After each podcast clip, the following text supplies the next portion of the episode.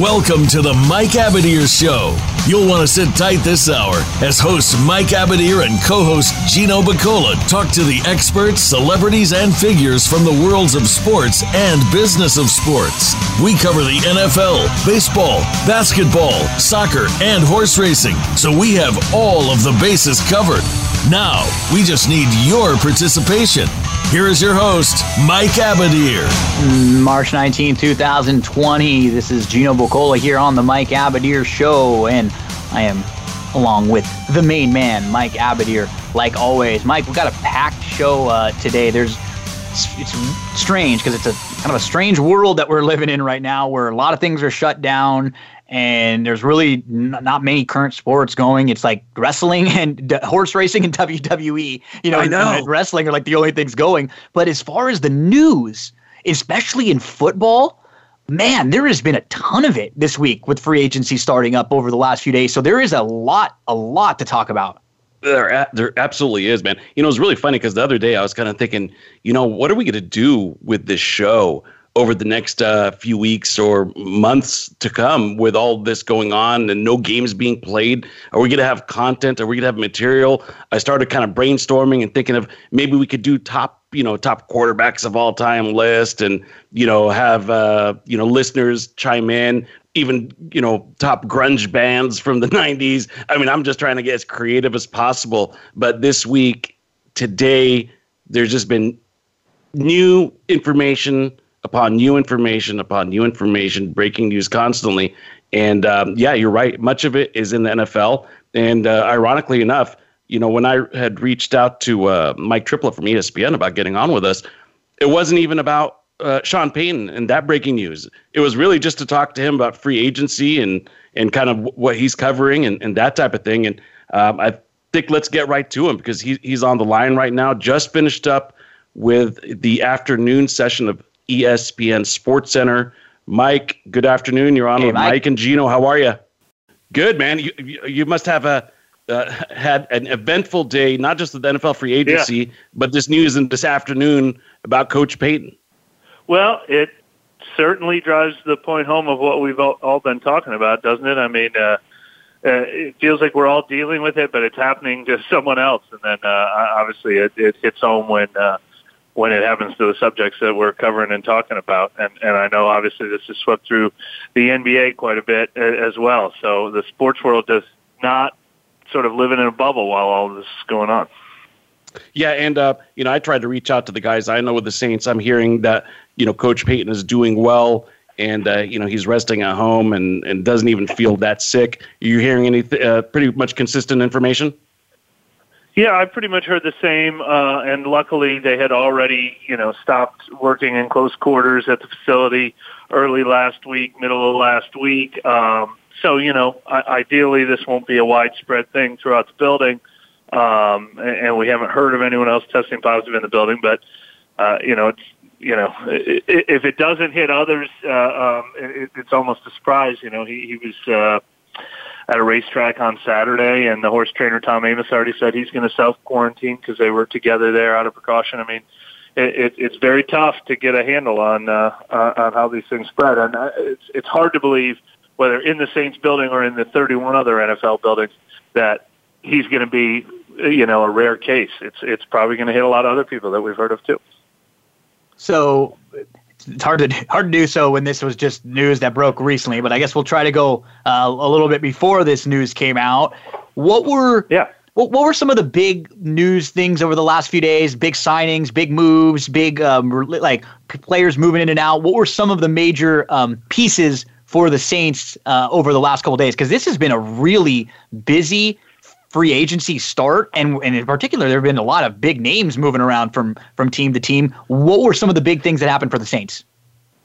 Yeah, they've had a relatively quiet one. Now they Yeah, they are always aggressive and active in, in free agency, but it's about as quiet as I can remember them. Now they're not done because one of the things they love to do is get that second tier of free agents, uh, uh, where, where that's when they think the values really start to shake out, and they have just year after year after year made some of their really nice signings uh, in that second week of free agency. And shoot, last year their best free agent signing might have been uh, tight end Jared Cook, and, and that one took several weeks. So they like to find those values in the second week, but they just don't have a lot of salary cap space to work with.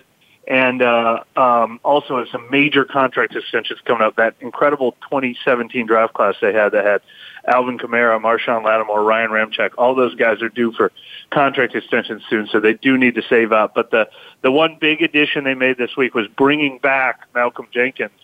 Um, you know, the veteran safety who who began his career with the Saints, never made a Pro Bowl, then went to Philadelphia, went to three Pro Bowls, and really made a name for himself. And Sean Payton has always admitted openly that that's his biggest regret. That's the guy they never should have let leave the building.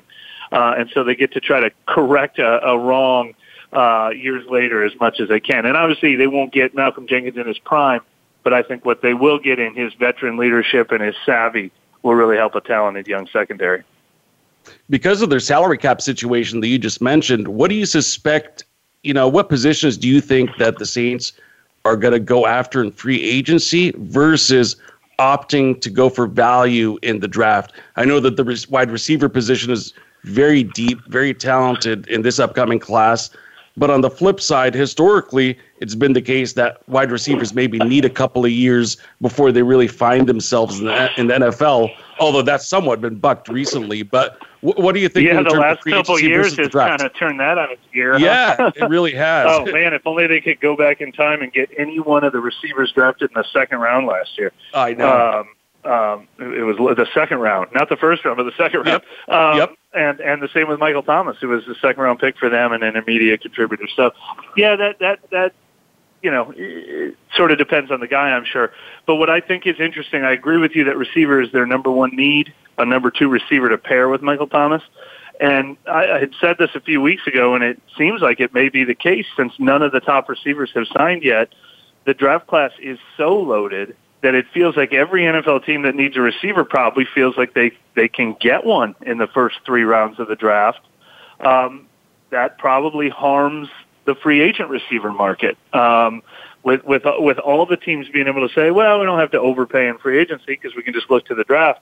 Um, so I do wonder if a bargain will shake out. When I was talking about those week two bargains, a guy who maybe is available a little cheaper than you expected, an Emmanuel Sanders or a Robbie Anderson, I think that would that, that would be a great potential fit for for the Saints to add at that position. Now, what what are just uh, for from you? It's uh, from your thoughts, like looking around at the way everything else around the Saints has moved the last couple days.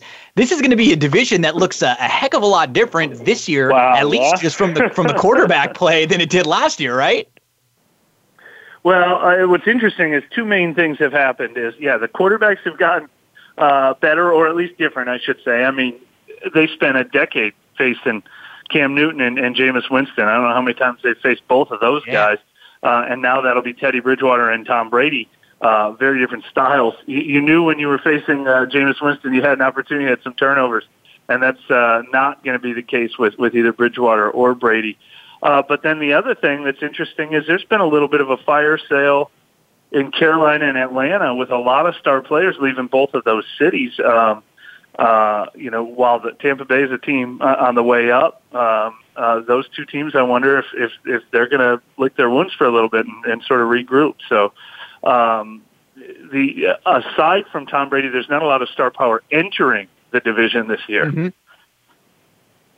Yeah, that's true, and um, you know, obviously, time will tell as to you know what kind of moves you know the uh, rest of the division makes.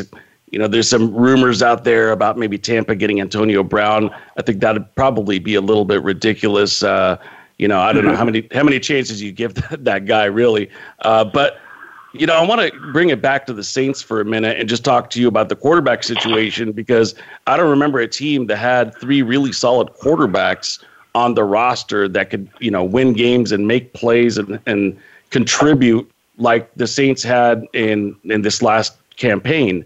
When Payton and staff were evaluating for the future, how tempting was it to say, you know what, Bridgewater is the more experienced guy and he's probably got a lot of years in the tank versus Brees versus is Hill really an NFL quarterback? What was that analysis like? Well, yeah, I mean, uh, look, Drew Brees was still playing so well at the end of last season um, that I don't think there was ever any difficult choice between, you know, do we have to let Drew Brees go to move on to Teddy Bridgewater? Um, they wanted, you know, as long as Brees wanted to keep playing, they were going to keep Brees. Um, and so it's unfortunate that they couldn't just continue to keep Teddy Bridgewater in reserve. Uh, it was a nice luxury that they had and certainly very valuable for them last year but you know they knew he was he, he had earned a payday and and they were just going to have to let him go because he was the unrestricted free agent. So I do think it would have been a fascinating decision if Brees had retired, if they wanted to go to Bridgewater or Taysom Hill. Um, or maybe both in some combination. But when Brees came back, the decision was pretty much made for him that they could not afford to keep to keep Bridgewater as as as a twenty million dollar backup, uh, um, uh, which is what he ended up making. And then um, um, the Taysom Hill stuff, he's easier to keep because he's a restricted free agent. Uh, but I also think that's genuine. I, I think they truly believe they could build an offense around him. I think Sean Payton would be very excited to build a game plan around him full time. I would love to see it. Uh, you know, obviously the the greatest comparison would be Lamar Jackson in Baltimore, but even Josh Allen in, in Buffalo uh, shows some of the same traits uh, and and uh, you know they believe in him as a football player. Now I do think if he was an every down quarterback, the risk of injury uh, would be would be one thing. But if, if Brees is going to retire at some point, and the Saints need either a guy to turn to or even just a quote unquote bridge quarterback, I think they totally believe that that Taysom Hill as as a starting quarterback is something that they can make work. Yeah, and he's uh, such a. Oh, go ahead, Gino. I was gonna say just uh, of of everything that you've seen happen in the last few days now, and we talked about some of the ones that are going to directly impact uh, the Saints, either for their team or teams they'll be playing against them multiple times. What what to you is is one a move out there that you think is going to either be a big deal or very interesting, or one that's surprising, or what's something that's happened over the last couple days that that kind of shocked you a little bit? Well, yeah, I mean, we already talked about Tom Brady, the Buccaneers. Yeah. That one's hit so close to home. It's hard. It's hard to remember anything else that happened. Yeah. But uh, um, I, I mean, obviously, the big shocker uh, outside of that was uh, was uh, DeAndre Hopkins moving for uh, for a price no one expected to Arizona, um, and and that sort of impacts the Saints as well because he moved from the AFC to the NFC. The NFC was already the more stacked conference. Um, you know so many good teams left out of the playoffs uh, last year, and, and you know I think you could pick ten or eleven teams that you think are playoff type contenders in the NFC, and now that NFC West. All four teams feel like playoff contenders in the NFC West. That Arizona just got uh, a team you're going to take a lot more seriously now. That's a great point about the NFC versus the AFC. Two guys that could kind of shift the balance one way or another are two quarterbacks you know, from you know, we talked about them. Went up against the Saints a couple times a year apiece. Who are the good fits for Cam and uh, Jameis? That's a good question. Now, if Cam Newton was 100% healthy, I mean, I think it'd be a totally different conversation. I mean, some team's going to have to, you know, probably take a little bit of a, uh, you know, hope that he gets healthy approach, which, which, you know, I think will limit his market. Um, I know the one thing I've heard is is LA, uh, the Chargers, because they could use some star power as they move into a new stadium, and and they already are probably planning to go forward with Tyrod Taylor right now. And I know Anthony Lynn likes mobile quarterbacks and likes that kind of offense, so that seems like a natural possible fit. It would be fascinating if the Patriots went with either one of those guys and see what Bill Belichick could do to to sort of uh, you know give them second life in their careers. Um, but uh, uh, those are the ones that stand out to me. It, it, it, what's interesting is I wrote about this a lot when I was guessing what was going to happen with Teddy Bridgewater. This musical chairs game in the NFL, there are almost more quarterbacks than there are jobs right now. Uh, so a couple of those guys, whether it's Andy Dalton or uh, Jameis Winston or Cam Newton, are not going to have starting jobs when when when the music stops and everybody takes their seat. Yeah, that's a really interesting point. You know, I was for whatever reason, I was kind of thinking Jameis in South Beach in Miami. You know, that could be maybe their best passer since Marino. Uh, I know he threw a lot of interceptions, but man, the guy could pass the ball. He could he could sling yeah, it. he's somebody's going to take a chance on him and have a vision for him, no doubt about it. Yeah, and Miami no is doubt. interesting because they have amassed some talent and they have all those draft picks. I think everybody thinks they're going to draft a quarterback, whether it's two or someone else, but they came on pretty strong at the end of last season. If they do add a, a veteran uh, you know, frankly, they already have Ryan Fitzpatrick, who, who was playing at a high level. But if they did add a veteran quarterback, they could actually hit the ground running and and and make a little bit of a ripple this year. Man, so so so many storylines. It's going to be a really interesting off season, and we, you know, let's face it, we need it. we need something to entertain us while a lot of people are are at home, and hopefully, uh, not too many more getting sick after this uh, next wave of testing here. But Mike, I know you're super busy, and uh, we really, really appreciate you joining us. And uh, obviously, we didn't get to the biggest move of the week, which was uh, Zach Wood, of course. But I think that's probably been pretty Locked well down. well well covered internally over here. But uh, before we I'll let say you go, about Mike, Zach Wood in a quick minute. The the the specialists made way too much news in New Orleans for years because they were rotating them constantly. They had 11 kickers in 11 years. They had like four punters in two years. They had three long snappers in one season twice. Um, so the fact that those three positions have not changed for, for four years in a row and that kicking operation they just sent Wil Lutz to the Pro Bowl, they obviously found a, a trio, and Zach Wood is a one third of that trio. Yeah, uh, actually, I don't even know if I'm supposed to say this or not, but uh, or if this even got out. But uh, Zach was actually a third alternate for the Pro Bowl, so hopefully he will. Uh, nice. hopefully he'll land that position this year. Hey, before uh, and I agree with you. By the way, probably one of the best special teams units, top to bottom, in the entire league, even when you count the uh, returner as well. So they're uh, they're in Oh, good yeah, shape, and that's sure. a third of the game, right? So, but before we let you go, any uh, thoughts about the Louisiana Derby, or have you even had a chance to take a look at that? Especially since uh, no fans could be in attendance. No, uh, unfortunately, that uh, that uh, uh, that one slips my slips my expertise. Yeah, maybe we would have. Uh, I, I have a feeling when whenever we're all back out in public again and life returns to normalcy, we'll probably be uh, taking in all the events we can. Maybe I'll be a lot more of a horse racing expert then. Good stuff, Mike. Well, Thank you, definitely Mike. appreciate you making time to join us today. Uh, we'll keep looking out for you on Sports Center and reading your articles, and uh, stay safe. Happy to join you guys. Thank you. You too. Take care. That's Mike Triplett from ESPN. You can catch him uh, on Twitter at Mike Triplett with two T's, and uh, on Sports Center probably uh, throughout the uh, off season here. And So that was really take a- good stuff, you know. We're about to take a break. That was great stuff from him. Um, we have because of you and the connections to the Saints. We we always just get such great insight on the Saints in particular from like a few different people who have covered them. Like we just we we are you know we get every, all the great information from them. It's always awesome. Now, let Uh, me tell you something funny real quick before we go to break, which is our uh, third guest is going to be Kat Terrell. She's from The Athletic. She covers the NFL and she covers the Saints, but she wants to talk fairgrounds. Nice. She actually was a fairgrounds reporter and fairgrounds writer up Cool. until a couple of years ago. And I think she's still an alternate. And uh, they send her out to the Derby and stuff. So she wants to talk racing. I sent her the PPs and Awesome. and uh, yeah, so that'll be a fun conversation. But That'll be before we get to her, we got So, uh, George O coming up in a, in a and, minute. so- and just a bummer. Uh, it, it keeps going, Mike. Two Laker players have just tested positive for Oh my gosh! And we had a 76er and a Nugget right before we came on the air, right? 76ers, the Nuggets, because the Lakers were interacting with Brooklyn. Brooklyn players, Durant was the other day. This was because they were on the court with Rudy Gobert. So this is how this is this is how it happens. You know, Oh, my Um, goodness. it's just unfortunate. Like every time you refresh social media, it's like another thing's popping up. So I know we have to take a quick break. We'll be back in, in just a minute, but I just saw that come across, so I, I had to mention it. Well, hopefully there's nobody else after we come back from commercial break. Stay with us, everyone. We've got an action-packed show. We'll be back in a few moments.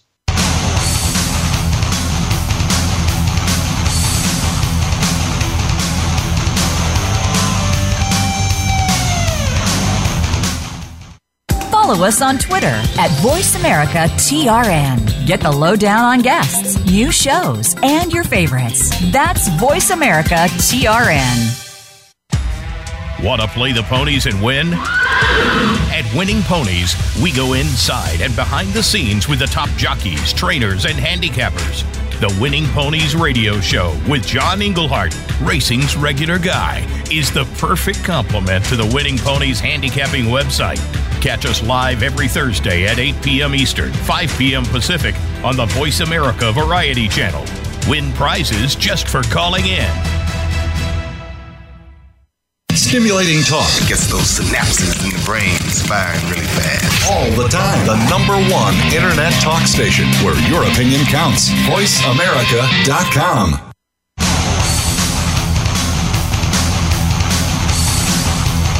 This is the Mike Abadir Show. If you want to call in today, we can be reached at 1 866 472 5788. That's 1 866 472 5788. Or send an email to Mike at the MikeAbadirshow.com. Now, back to this week's program. Back here on the Mike Abadir Show, and uh, we have our next guest on the line. Yes, we and do. I, I, I do have to say before you introduce him, he has the greatest voice in all of Without a doubt. entertainment. It's not even like sports, in all of entertainment, 100%. Without a doubt. And, uh, you know, he's done a lot of cool things, by the way. With, uh, Telemundo or Univision, Univision and, and uh, Win Play Show and TVG, and he's a poker announcer. All the stuff at Hollywood Park through the Hollywood years. Park, yeah. We're talking, of course, about George Ordazar. George O, how are you, buddy? Hey, George. Hi guys, it is a pleasure to be in your show. Both you guys, I love both of you guys. Gino, I've you know loved for years, and uh, Mike, when we met on a Win Places show, we became instant friends, and uh, it's just a pleasure to be on your show, and especially in these crazy times that we're living through. I know. Well, So it's where a are you pleasure to have you on. Where are you based, George? I'm in uh, here in the, in L.A. in Los Angeles. I, I live near the airport, near LAX. So, uh, you know, uh, pretty cool to hear. You you got uh, TVG right there next to the airport. I work in Yeah. Santa Anita as well, and I try to work for all the racetracks. So I try to keep busy. And right now, man, we're almost one of the only sports in in, uh, in all of America. So uh, uh, certainly the spotlight is on horse racing during these tough times. As uh, you know, pretty much like you said, there's some wrestling, there's maybe some uh, some car racing, but uh, as far as the major sports, with all of them being down, everybody's uh, has got their eyes on horse racing. And uh, you've been uh, you've been doling out some winners. I've been, uh, you know, like the, the the first like a few months of this year, uh, like on on T, on TVG, I've been really hot, getting some pick fours, Yeah. and, uh, and uh, you know, goodness, uh, you get a lot of fans, uh, a lot of love from the fans, which is great. Uh, that's that's really uh, the best when when the fans say, "Hey, man, thanks." Uh, I, uh, one guy told me, "I was feeling really bad, and then I hit that pick four you uh, you gave out, and made my day." It was like, "Oh, that that email made my day." so, You know, and uh, I, I I've, love I've thought about texting you a couple times, but I don't want to jinx you. So I'm like, you know what? He's on a roll. Hopefully, he stays on a roll and doling out winners. now, let me ask you. Uh, so there was big news uh, just yesterday, I believe, which is that NBC is going to be simulcasting the TVG feed uh, on NBC Sports. What do you know about that? And are you going to be on any of the shifts that are going to be on NBC? Well, um, yeah. So uh, they're going to have uh, the main. Like I basically am on TVG two, and so the uh, the uh, the racing that's going to incorporate uh, the TVG feed uh, Friday, Saturday, and Sunday is going to be the on NBC the trackside live from like four to eight on Saturday and Sunday. So you know you're to have Britney Spears. I mean Britney Spears. Britney Eurton, Britney Eurton, and Todd, and those guys, you know, the main TVG guys. And I'll still be on TVG too, uh, because uh, Saturday and Sunday I'm to be handling, you know, whatever the, the secondary tracks are, and I'm to be on uh, Saturday and Sunday. But the, the NBC, uh, which is going to include, I guess, the uh, uh, Gulfstream Parks, the big, you know, Florida Derby and, and, and races like that. Uh, so, you know, the whole country is going to be, you know, we're going to be spotlighted, like you said, on NBC, um, uh, America's Day at the Races on Fox. And, and so, uh, really, this is a time, um, you know, for us to shine. Now the the uh, the NBC deal is that through the rest of the month, uh, and then they renew. Is that just until indefinite? Uh, every Saturday, Sunday? Uh, what, what's uh, do you know the kind of the length of it? Well, I mean, I know that they uh, they're uh, scheduled to go through uh, at least March 29th, you know, for sure, and then uh, and, I, and I'm not sure what's you know what's going to happen after that. But I guess as uh, if other sports don't join in, then they're just going to be doing it every week, uh, possibly yeah, they'll for need a the month. content. Yeah, I think they'll just probably need the content, right? I mean, to, to fill a lot of these a lot Right. of these times. Um, so George, let let's get a little like, you know, rate like you we we talked about it. You've worn many hats and everything. Like, give us a little bit of your of your backstory. Like, how do you get to to horse racing? Well, I, I got the horse. I, I went to Hialeah High. Hialeah uh, is in Florida. Yeah. And uh, so I was. A, I wish was my high school was bred- named Hialeah High, by the way. But go ahead. so that was cool. And then my first job ever in my life was at Hialeah Park. And for those that you know that don't remember Hialeah Park, and I'm not trying to, you know, since it was my home track or anything like that, Hialeah Park in its heyday was unquestionably the most beautiful track in America. It Oh, was yeah. a spectacular uh, track, and it had so many amenities. Um, yeah, ivy on the wall. They had an aquarium. They had uh, a, uh, birds uh, in there. They have, of course, the famous flamingos, and it was just a stunning, beautiful. The entrance was used, I think, in movies like The Champ and other scenes from movies, and there it was just spectacular. Now it's nothing of what it was back in the day there, but it was just spectacular, and you couldn't help but fall in love uh, with horse racing. If that's imagine that's the you know, if that was my first girlfriend, the you know Hialeah track. So I mean, uh, it was just uh, spectacular, and so it's easy to fall in love with horse racing.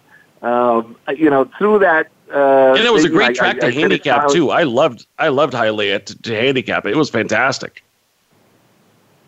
Yeah, Hialeah was was great. I mean, it was you know, had the dirt, you had the big Derby preps, like what we're going through now.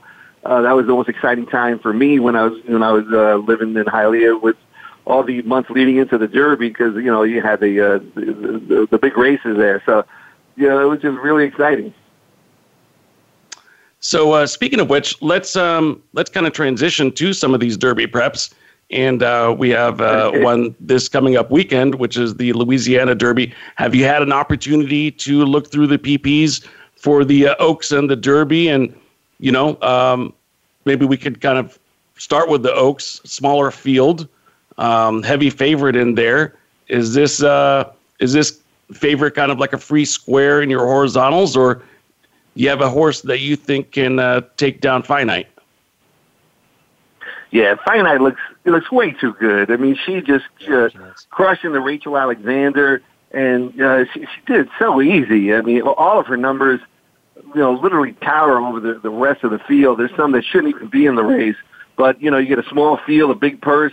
Uh, even if you uh, if you do do well, some of these fillies are going to get you know a nice payday, even if you know if they're going to be coming in second, third, or fourth. But the race goes through finite. Um, finite is going to be a single on everybody's you know multi race bets.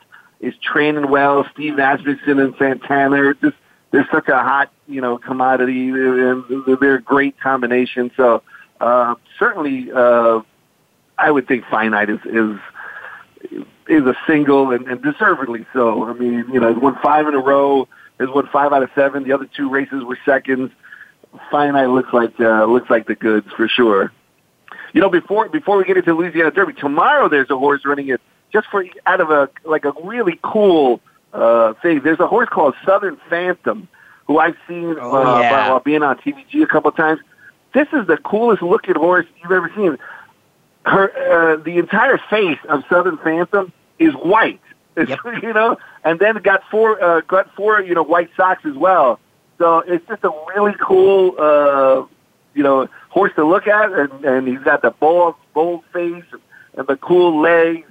Uh, he's got blue eyes. It's, it's just the coolest horse ever. So uh, Now, is this at Santa Anita or where's where's I think it's Where's Oaklawn, right? No, Is it Oaklawn? At, Oaklawn. Yeah, Yeah. at Oaklawn. Oh man, that horse uh, is really just a cool horse to look at. You know, and, and, and you come across every now and then some cool horses. So you know that one certainly is going to be cool. but you're right. The cool race is the Louisiana Derby. Um, it's you know uh, worth a million dollars, uh, mile and three and three sixteenths, and uh, that's the one you know uh, everybody's going to be looking at this weekend. Um, there's there's a restaurant here in in uh, in California. I don't know, guys, you've ever been to it called Porto's. Yeah, yeah. Porto's got some great Cuban like bakery goods and stuff, and I go to Porto's as much as I can. If you're ever here, man, go to Porto's. It's fantastic. And Todd Pletcher's got a horse called Porto's in that race, who uh, just you know two races back broke his maiden by ten lengths and earned a good Thoro-Graph number. And uh, last race in the Withers, even though it came in third, uh, also earned an, a really nice number. It's a son of Tapit, you know, Tapit, uh, you know, uh, great sire. And this colt, I think, has got an upset chance to make the money at a, at, at I, I think, a really good price. Uh, he's eight to one. He's going to have Irad Ortiz, and he's going to be like my long shot look in that race. Um, although enforceable looks pretty, you know, pretty strong. It comes out of the Risen Star, which was running two divisions, and uh, I thought was in the tougher division with Mr. Monomoy, who won that race. But Enforceable looks uh, looks really good. Um, also, it comes from off the pace. So you know, you know, a lot of times horses like that, they're at the mercy of pace. They're at the mercy uh, the, of the race uh, shape. maybe yeah. losing ground, getting into traffic. So he's, I think he's beatable. Uh, you know what? What's funny? They the two of them, they're almost similar horses with the way they run. And so if you're just looking from like a price perspective, I'm glad you mentioned Portos first because he like what's what's nice about both of the two that you mentioned, they can run all day. Like distance will not Yeah. be a problem for either one of them in this mile and three sixteenths, which we now have. Which is I like what, Louisiana, what Fairgrounds did with the Louisiana Derby and with their prep races this year. They they stretch them out a little bit more to kind of help horses progress into the Derby. So you have this race actually in mile and three sixteenths. I think it's I, I have Portos in a lot of my exotics. I'm glad you mentioned him. He's a, he's a grinder, you know, and he's just going to keep coming at you. And when I think a lot of these horses hit the early part of the stretch or the middle part of the stretch where they they might kind of hit a wall and get a little bit tired, the two horses you mentioned, I think, are the ones that are going to be coming. And, and Portos should offer you really nice value. And Portos, I think, first of all, Todd Fincher, one of the best you know, trainers, obviously, in the country.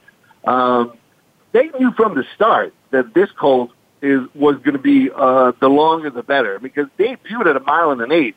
So they didn't waste any time with six furlong races for this one. They knew what they had. This is one that, uh, you know, as the races go longer, he's going to be stronger.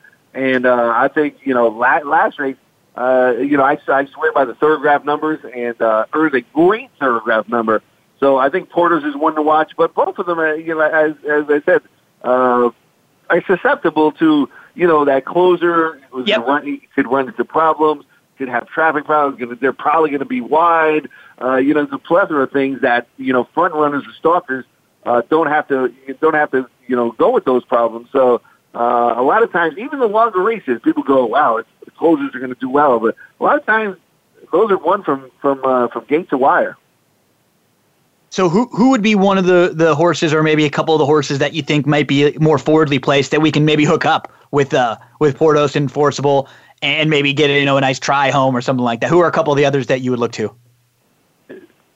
Well, I mean, one of them that I initially looked at was Modernist, who was trained by Billy Mott, um, who you know just won two in a row, and, and I like you know this one started the career okay, uh, but then when he broke the maiden, he came back and won that division of the, of the Risen Star, and, and sometimes when these young colts they get that win, it's like seeing that ball go through the net. And something goes on, like the light bulb goes on. They go, "Oh man, uh, this is what This is what I was about." supposed to You know, do. they win. yeah, exactly. Yeah, exactly. So, so they get, uh, you know, they get treated nicer. It's just human, you know, uh, it's just human nature. After a loss, they go, uh, you know, the humans don't treat the, the animal as well. But after a win, they get treated so nice, and they get patted, and they get kissed, they all this stuff, and, and the horse goes, man, I like this. You know, so maybe, you know, this is going to be uh, something I like. The only negative of Modernist, you know, he's all the way outside at post 14. So, uh, you know, a, a, difficult post to, to try to overcome. I think that maybe uh, somebody like Major Fed might stay closer to the lead and might have to. uh, gets Rosario as Leparoux, you know, decides, and understandably so, to go to enforceable. But Rosario, to me, man, he's one of the best jockeys I've ever seen in my lifetime. And uh, he is just, you look at a picture of a jockey in the dictionary, and Rosario's picture should be there. I mean, this guy looks like a jockey, you know, who talks like a jockey, runs like a. One of the first times I met him, he won this grade three race, and I didn't expect him. This was like way back, uh, uh, like five years ago, something like that. And I go, man, you won that race, and he goes, that's what I do. like, oh, man, he's like, yeah, confident, man. This guy. Uh, so you know, so Rosario getting on major fed. I think he might stay a little bit closer. And uh, eight to one, you know, another good. Everybody's going to be a nice price in that race. Such a such a wide open field, and really some good runners in there. Yeah, it's what seven to two, then the six to one. Everybody else is eight to one or above. You know, the six to one. Yeah. I'm kind of thinking there's a chance for a uh, Asmussen Santana double, Oaks Derby double with a Silver State. Very consistent performer here. I'll tell you what, George, we actually are up against a commercial break, and uh, okay. I'm hoping that we could bring you on once again right before the Florida Derby. How does that sound? I love it, man. Well, you guys, uh, I'm there for you if you ever need me. It's been a pleasure being on your show. I respect the both of you very, very much. And uh, and what's the? There's some guy. Uh, I can't think of his name. Uh, uh, what's his name? Uh, Wood, something Wood. Zach Wood. You ever heard of that guy? He's good, man. Yeah. That guy's good. He got a yeah. good agent too. Damn, that guy got a good agent. All right, guys. Thank you so much. Thanks, Thanks George. George. I appreciate it, brother. That's George Ortizar, TVG, and multi-talented individual. Can do it all in terms of the voice and acting. Let's take a commercial break. We're going to continue talking about this uh, Louisiana Derby with an insider, a local insider, Kat Terrell from The Athletic. Stay with us. We'll be right back.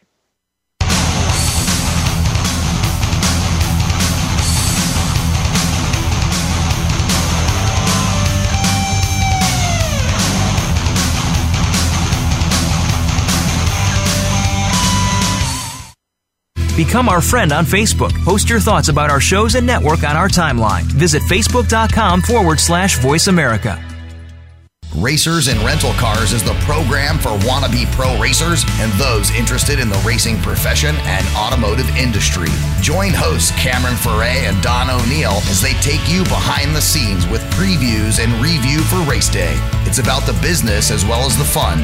We've got the scoop, the guests, the discussion, and the WTF moments. All you need to do is bring your ears.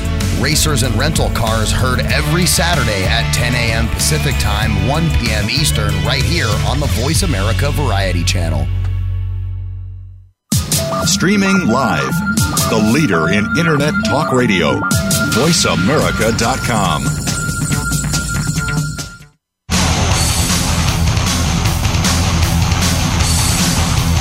This is the Mike Abadir Show.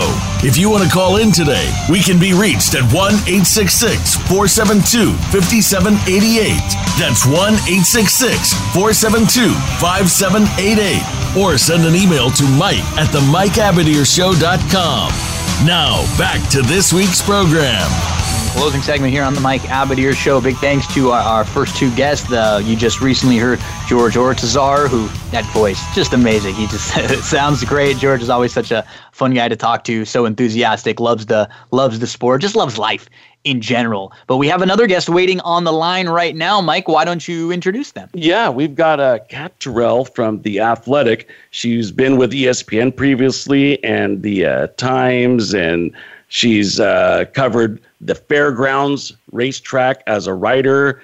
I know she's been to the Kentucky Derby. She's super, super talented. She covers the Saints for the Athletic, but because there's so much NFL news, I think dessert for her is more along the lines of horse racing. Kat, how you doing this afternoon? Hey, I've been uh, doing well. How about yourself? Do, doing well. I loved your enthusiasm about hey, let's talk racing, and uh, and, I guess maybe you could kind of share with our listeners a little bit about yourself and how you got into the racing world, the sports world, etc.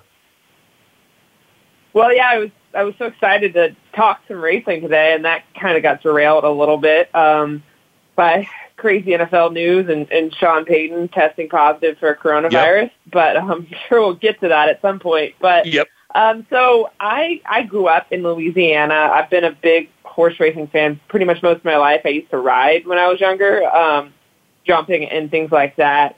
And um, I moved to New Orleans in 2012, right out of college, and covered the fairgrounds. And uh, I was a backup Saints writer for the Times Picayune, the local paper there. Then I ended up going to ESPN for three years covering the Cincinnati Bengals. Just moved back in August uh, to work for the Athletic and cover the Saints again. So yeah, a lot of people always ask me, how does a person in their 20s get into horse racing so young? And I guess I just always had a big love for the sport and I haven't actually been out to the fairgrounds this year except for today to pick up my credential for the Louisiana Derby. So that's been kind of weird, but um yeah, so uh I I guess that's just how I got into it. Just loved riding when I was 8 years old and it kind of naturally progressed to me being degenerate horse racing fan. That's awesome. And, and so, what's that going to be like covering the Louisiana Derby without anybody there? Well, that's that is the bummer. I was all set to cover it, and I thought it could be a really interesting story to cover this race with no spectators. I mean, I've been to Louisiana Derby so many times over the past 10 years. It's a great day. It's usually beautiful outside. Everyone has a great time. So I went out there. I picked up my credential you know, they're being pretty diligent about around there about security and who's in and out. And I haven't been there in a while, so you know they're asking me who I was and things like that. And so I, I had this plan. I was going to go to the backside, talk to some trainers in the morning, kind of get the scoop about what's going on, not only with the virus, but you know the horses, obviously. So I leave. I go get coffee. I haven't been out in like days. I, I leave my phone in my car to try to be safe. I go get my coffee. I get back in my car, and I get all these text messages that Sean Payton tested positive for the virus, and he was at Oaklawn Park last week. Yep. So I, I guess that just was in my head because I'm fairly close with Tom Amoss, who trains for Gerald Benson. He was with Sean Payton at um, Oaklawn last week, so he tweeted today that he's self he's going into self quarantine, and I was Yeah. just thinking, oh my gosh, I was going to go talk to him and and who else. So I'm going to figure out how to cover it over the phone, but um, unfortunately, I think I'm probably going to sit this one out uh, on Saturday. Kind of a bummer, but better to be safe than sorry. Yeah, I mean, absolutely. it's a fluid situation. Like we're recording this at you know Thursday at seven forty five Eastern time, and like as of the last few hours, things are consistently changing. Like you know earlier today, Right. most of the big circuits were still racing, and now we've already seen that somebody tested positive in New York, so Aqueduct's going to be closed down now. And then with what happened at Oaklawn, you would have to imagine. I don't know what they're going to do, but if if there were you know people walking around Oaklawn that had it, they they probably can't be running too much longer. And then right now we just heard that um Irad Ortiz Jr., who was supposed to be riding on the fairgrounds card with some some big mounts on uh, on Saturday, he and a few other jockeys have said they're not going to be riding now um, for the next few days. So I mean, this is it's really hard to kind of to to deal with this more than just like moment to moment, right? Right. I mean, think about. I, I don't know where Joe Talamo is riding this week. I, I think he's still at Oaklawn. But think about that. Yeah. He was in the winner's circle when Sean Payton presented the trophy. So, I mean, does he go get tested now? Does he have to self quarantine? I mean, I mean, how was- many people did he come in contact with? It blows your mind if you think about it. he was interviewed it too much. on, on TVG by um by one of the reporters on TVG, you know, covering the races now, who then came back here now, and you know now we wonder who they've interacted. Some of the people that were there that were you know the reporter and the camera people they, that were setting up the interview. Now who have they maybe interacted with on the way back? That's just it's it's it's definitely gotten scary, and it's it sounds I guess sad to say it this way, but like as someone who's such a sports fan, to me the moment this all very really came very real, and it's probably the same way for a lot of guys or for a lot of people who like follow sports the most was when I saw Rudy Gobert, you know, or when I you know the Jazz game and we heard Rudy Gobert and and we saw that game get shut down, and since then it's crazy to think that that was like a week ago. It feels like that was six months ago. it feels like so long ago. I mean, all I, I hadn't I haven't gone out to a restaurant or anything in I guess a week until I got coffee today, and I only did it because I was already out. and I was just thinking, oh my gosh, I feel like I haven't interacted with human beings in so long. And yes, that NBA, uh, that crazy night with the NBA seems like a million years ago. And like you said, it, it was it was a week, right? Friday, Thursday. Yeah. I, I have no idea. Wednesday. I think it was like Wednesday night when all that started. Like Wednesday last week was the was it when it all like it, it seemed like it was things were going to be without fans, and then boom, it was like NBA's done two hours later, and then everything's kind of trickled down from then. Right. It was so weird just being at the fairgrounds. I, You, I do what I would do in any situation. I, I met, met someone, I introduced myself, and I stuck out my hand, and he stuck out his elbow, and we just kind of laughed and like backed up, like, oh wait, we can't shake hands. I mean, it was just so. It, it's just such an odd world we're living in. And I even told everyone, I said, well, hopefully I'll be here Saturday to cover the race if it's still happening. I have no idea. Changes by the hour. I mean, uh, it just, uh, I guess everyone just has to do the best they can. It is just surreal times we're living in, for sure. Now, I'm going to pose a question to both of you uh, before we kind of talk specifics about the Louisiana Derby.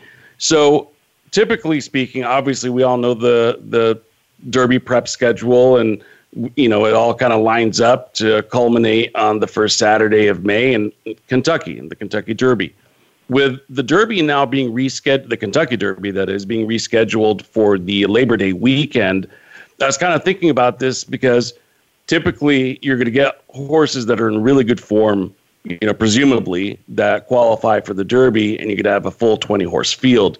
Now, if you're going to have a rearranged order, Belmont, Preakness, Kentucky Derby, you know, are you still going to get a 20 horse field? How do you ensure to get horses in good form, you know, do you guys think that they're going to maybe add a, a, prep race in Del Mar or you know some of the summer race tracks, Saratoga, etc. If they're running, uh, I'll start with you, Kat. What are your thoughts about that? Well, I think in an ideal world, they would change it back just for this year to how it was with money, uh, with uh, entry into the starting gate coming from you know money in stakes races because sure. as everyone who follows how the Derby has laid out, everyone who follows the Derby for a significant amount of years knows it changed significantly when Churchill Downs basically decided it was going to a point system. Yeah. It it made a lot of racetracks almost irrelevant, like the Sunland uh, Derby, or I think it's the Sunland Derby. I can't even remember the name now. It, it became an irrelevant race because it had no points and Hawthorne or the Illinois hurt. Derby. Yeah, Illinois yeah Derby. there were a few. Yeah. Hawthorne got hurt, and then it, all of the races with, from horses with two. Right. And what what it ended up doing was it took a lot of that like the speed horses out, and it made the race very very formful for the last you know seven or eight years. I was actually wrong. War Emblem won the Illinois Derby, not the Sunland Derby, but I think I'm trying to remember back. Yeah, then, yeah, but I mean, Illinois. My mm-hmm. point is that it just yeah it just it made all these races irrelevant, and it also made it so that Churchill Downs had a lot of say in in what races were important. So now that the prep schedule is just all out of whack, I think they should just say, hey, we're going to go back to this stakes earning system and see what happens. Because I mean, what do you do in the summer? Do you? I mean, that's a lot of coordination to add these races, and we all know very well that horse racing does not coordinate well from track to track and, and all of that. So I'm kind of fast. I mean, they can't, they haven't even laid out how the Triple Crown would work because they can't get together on that. So, um, not trying to be negative here. I'm just kind of no, wondering just, how it it's all just hard. Works. Uh, but I'm, yeah, I'm you're excited. making some great points. Yeah, yeah, no, you're making great points, I mean, and, and I actually, different. yeah, I agree with you. By the way, on uh, on the earnings, you know, I think you got to go with that as the summer goes on and uh, horses develop, you're going to have a very different three year old class by the time we get to the uh, late summer, early fall. You know, on the flip side, it's going to be a kind of a tough pill to swallow if you had qualified with the current point system and then now you're disqualified because they're going to do a change up. I think that's, uh, I don't know, what's your take on this, Gino? Uh, that's a good, that's a good, they're, they're going to have to tweak something because um, depending on you know, let's say I had heard that um, Oaklawn, who who knows now, was thinking about moving one of their prep races back. Like one any track, if they're going to still be allowed to run, would probably be smart to to run a big race right around the Derby time, right? Because that's where most of these horses are like prepping for, and that could be just another prep to keep horses along the line. What's going to be weird is come September because it's going to be the if if everything goes well and let's say the race is the first Saturday in September, what's going to happen now? Is there a Preakness and a Belmont even? Do we even have the is it just a Kentucky Derby this year? Because then what do you do with the Preakness and the Belmont? Like, where are they run? Where do you run the Preakness if it's not Pimlico time? Um, and then what happens with the Breeders' Cup? You're Well, running right into the that, by Breeders' the Cup. way. Yeah, I could clarify that. State law in Maryland requires that the Preakness be run at Pimlico. Yeah, that's, that's and it's I not even going to be during uh, the meet. se- meet. You know, yeah, so that's going to be really, really uh, quirky. You know, this is a very fascinating topic that we could probably talk about for uh, a great length of time, but want to use uh, Kat's time wisely here and uh, pick your brain and get your thoughts about the Louisiana Derby, a race that you're very familiar with, and uh, hopefully you've had a chance to uh, do a little handicapping. Not much. I uh, was uh, kind of distracted by the Sean Payton news. I did a little bit. I was able to look over at uh, PPs a, a little bit, so can't go too in depth, but um, I can give you some of my thoughts. on Yeah, my we have life. like four or five minutes. So that's, that's perfect. Um, so I kind of, I mean, this is probably a popular opinion because he's probably going to end up being the favorite, maybe. But I kind of like Wells Bayou. I mean, I know I've seen a lot of people mention him, but um, I don't know. He kind of just stands out to me. I mean, obviously, Brad Cox. I mean, that's very obvious, but he's one of the horses I like. Um, I mean, he's eight to one right now, but I think that he's going to end up. His odds are going to end up very different on race day. I'm not sure why I think that. I He was do. really Major impressive Fed is another time out. guy. Yeah. Oh, sorry. Go ahead. No, he was really impressive. He has like really good speed and he's drawn down towards the inside, so he might be able to to get to the inside of the speed. And if he does, he could be really really tough to run down. Like of, of all the horses in this field, I'm not sure if he's quite ready, but I think he might end up being like one of the best down the line. There's a lot of ability with him. Yeah, and not to mention he Well, had the I highest uh, speed rating speed, last yeah. out. Yeah, highest speed rating in the What- field last out. So uh, definitely uh, one to uh, consider there. Uh, where else are you looking? Well, I was going to say, well, there's just not that much speed in the race, so I could see Wells Bayou just going to the front and staying there um, because the other speed horse isn't. I mean, Drew like much further outside. Uh, him and, and Major Fed, those are the two ones that, that stick out to me. Um, when I was on the line waiting, I, I heard uh, one of you guys talking about that, and Joel Rosario. Um, always a guy you got to keep your eye on. But um, yeah, I mean, those two really uh, kind of jumped out. But it's interesting because this is a full race. Uh, you don't often see that with the Louisiana Derby, but I think, as we were talking about earlier, I think trainers just don't really know what's going to happen and wanted to get a prep race in, or, or didn't at the time. I guess now they know when the Derby's going to be run, but um, Well, and hey, Kinda even even if not, this is a million dollar race at it, right? So it's like let's just try to get as much of this this million that we can get right now if we don't know what's going to happen in the next couple months. Right. Jeez. Yeah. I mean, with track shutting down, yeah, you're exactly right. And then, you know, of course, there's the Fairgrounds Oaks too, which is always one of my favorite races to watch because it's been such a great prep race for the Kentucky Oaks, and yet still not a grade one. That has always blown my mind. Just uh, out, so many great fillies came out of that race, and so that's one I always look forward to more than Louisiana Derby sometimes, just because of the talent that always ends up in the race. And we got another really good one this year with Finite. She's going to be very, very tough to beat. She's on a massive win streak right now, and she's coming off of like her best ever race. She's so quick, but she can sit, and she's drawn well, and maybe she can just sit off. So she's going to be really tough, and she might be kind of one of those that you've talked about that really nice quality fillies that came through the Fairgrounds Oaks. Oh, I mean, I definitely think so. And obviously, Steve Asmussen is based there, so um, I'm not sure. I assume she's based there with him. I know he's kind of got uh, horses all over, but um, so kind of like a local horse there. And then um, uh, who else did I like? I Bonnie South actually um, stood out to me too. I mean, four to one. I'm not going out on a huge limb there, but that's another filly that I really liked when I was just skimming through the PPs earlier. well, I'll tell you Uh, what, guys. I hate nice to interrupt our conversation. yeah. Conversation. uh, I apologize. I hate to interrupt our conversation, but we are actually out of time. We're up against it, and uh, you know that uh, that's all the time we had. But you know, Kat, it's been fantastic talking to you. Really appreciate Thanks you making time us. to join us. We'd definitely love to have you again. Maybe a post race recap if you got some time for us. Anytime, and we can sit there and hash out uh, our plans for the racing world to figure out this new Derby There you Belmont go. Preakness Travers issue. I like that. Thank you, Thanks for Kat. having me on. That's Kat Terrell from The Athletic.